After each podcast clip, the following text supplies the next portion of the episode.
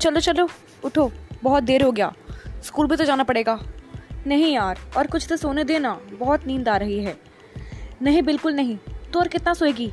कल रात तो जल्दी सो के भी आज नहीं उठ पा रही है। अरे, हम स्कूल के लिए लेट हो जा रहे हैं। चल चल, उठ। उफ, थोड़ा सोने भी नहीं देती है ये लड़की। तेरे होमवर्क हो गया?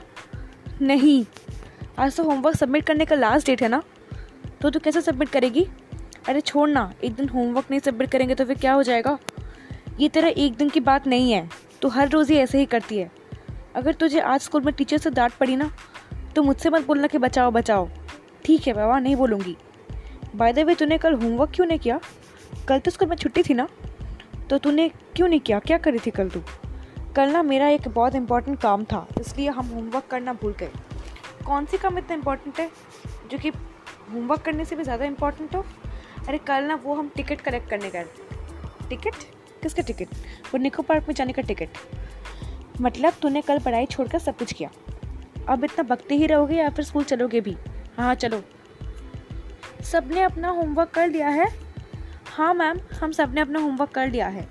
पहले श्रुति, तुम सबमिट करो अपना होमवर्क तुमने शायद अपना होमवर्क कंप्लीट कर लिया है। जी मिस ये लीजिए। अरे, वाह, सारे सम्स करेक्ट नेक्स्ट रायना अपना होमवर्क सबमिट करो तो। मैम वो ना बात ये है कि um, मैं होमवर्क करना भूल गई हूँ। फिर से तुम अपना होमवर्क करना भूल गए हो? तुम अपनी दीदी के जैसे कब बनोगी यार? तुम्हारी दीदी कितनी अच्छी काम करती है। देखो सर सारे सम्स करेक्ट हैं। और तुम चुपचाप बाहर जाके खड़े हो जाओ। चलो आज क्लास इतना तक ही रहने दो। जाके उस राना को बुलाती हूँ मैं। राना जाओ, अंदर जाओ। अगले दिन से होमवर्क कंप्लीट हो जाना चाहिए। मैम, एक बात बोलूँ आपसे? बुरा तो नहीं मानेंगे ना आप? हाँ हाँ बताओ ना। हम सुन रहे हैं। आपने मुझे दीदी से कंपेयर क्यों किया? क्योंकि वो सारे होमवर्क करके लाई है और तुमने तो कुछ भी नहीं किया। हाँ मिस तो आप हमेशा किसी ना किसी को किसी से कंपेयर क्यों करते रहते हैं? क्यों, मैम? किसने कहा कि हमको किसी और के जैसा ही बनना पड़ेगा? ऊपर वाले ने तो हमको सोच के ही बनाया था ना। हम हमारे जैसा है और वो उसकी जैसी है।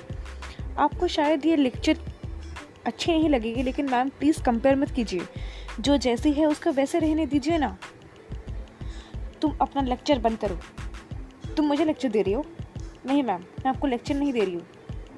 बाद में आपकी बेटी को भी अगर ऐसे कोई किसी ने कंपेयर किया ना तो आपको भी बहुत बुरा लगेगा। ठीक है मैम। यही कहना था।